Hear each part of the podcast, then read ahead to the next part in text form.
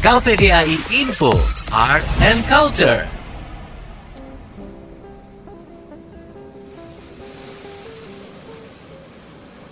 Sobat KVDAI, suku Dayak adalah salah satu kekayaan budaya Indonesia yang perlu kita lestarikan.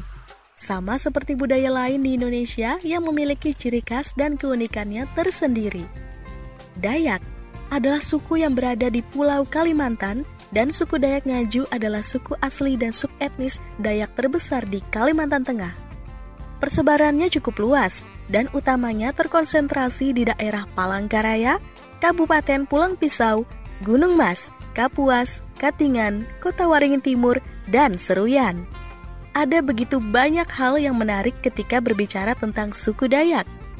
Leluhur Dayak Ngaju diyakini berasal dari kerajaan yang terletak di lembah pegunungan Yunan bagian selatan, tepatnya di Tiongkok Barat Laut berbatasan dengan Vietnam.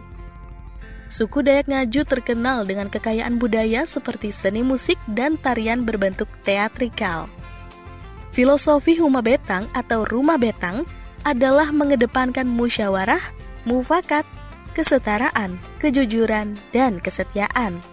Hingga kini filosofi itu masih menjadi pedoman dan diteladani, yaitu nilai-nilai budaya komunal, ikatan solidaritas, dan toleransi tinggi bagi sesama.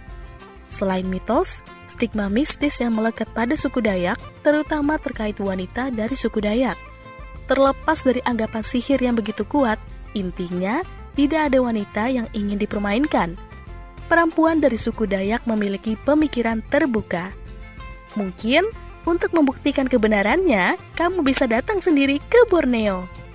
Selama kita hidup dalam damai dan saling toleransi, Indonesia akan terus menjadi bangsa penuh keindahan yang disegani bangsa lain. Informasi ini dipersembahkan oleh KPDAI Regional 4, Wilayah Indonesia Tengah, Timur, dan Luar Negeri.